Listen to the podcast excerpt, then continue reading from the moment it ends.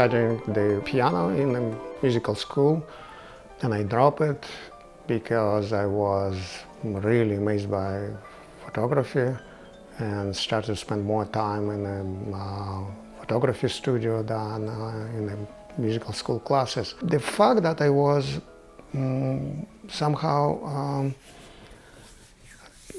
educated in uh, in this field and uh, was also a spectator in this during this concert when I working as an assistant of administrator. This big concert hall for classical music in St. Petersburg played an essential role, um, dominating uh, the way I was considering photography. So there's something that helped me to build actually this body of work, the, the series City of Shadows, what the music of Shostakovich. In City of Shadows, this music helped me not only um, to to find the way uh, to build these many pictures as an ensemble, but find a real subject matter for to photograph. For example, the, the cello, cello concerto number two, the, the music is so narrative, the, you, you actually see images there. The images I saw, helped by, by what I knew about Shostakovich's life, pushed me to go to certain places, take certain images, the, the introduction, the beginning of the second, uh, second cello concerto, it's a music with, music with long exposure somehow. If you start to listen it, it's so long, so slow, and it's uh, it showed the, the, state of despair that becoming somehow more playful at the end, and uh, uh, it's similar to the life itself.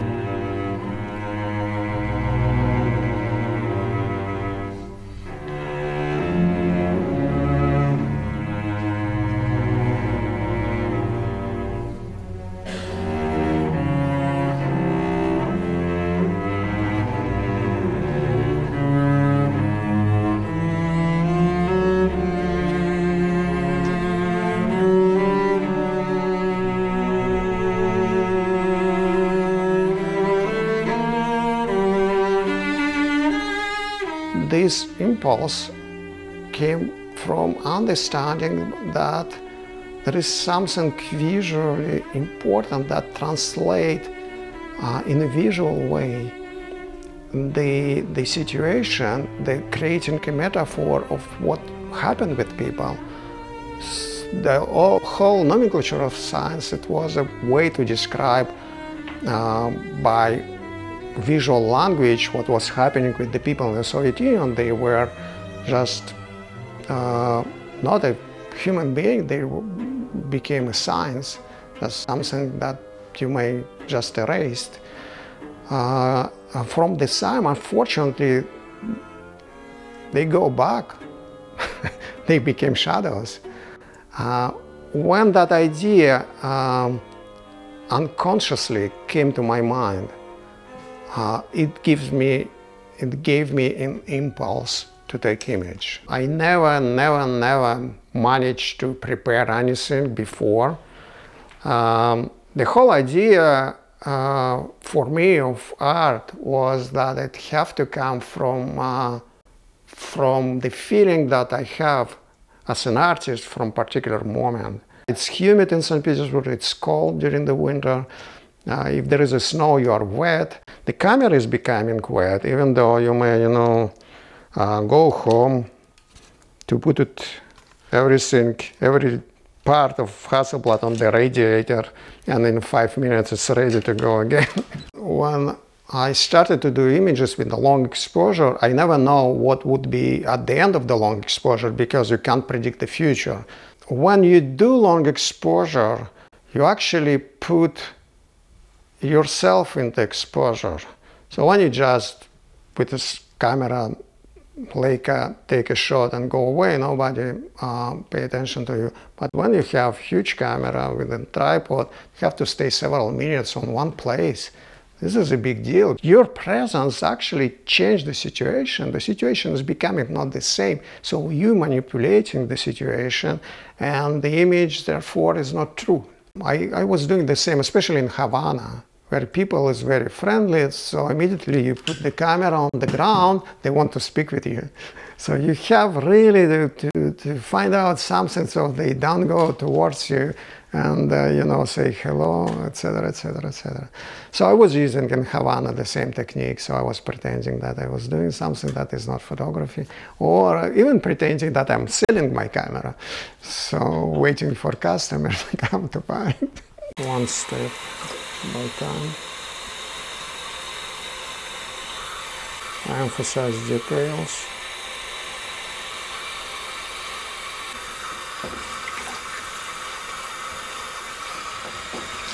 So this is uh, the process called uh, silver reducer. It's not a bleaching because it at the same time eliminate the silver. The bleaching is the second part of this process. I will wash it in a couple of hours. I will start to, to bleach the lumps in this area. And then I put in the sepia toner and then the print is done for today. And tomorrow I do selenium and gold in it. So I never do the bleaching till the end at one time. Mm-hmm. I put the print aside so to analyze it. If I do everything right now, I may over bleach it and bleaching is, is unreversible. You can't go back. So you have really take care of, of, uh, of every your step when you are bleaching.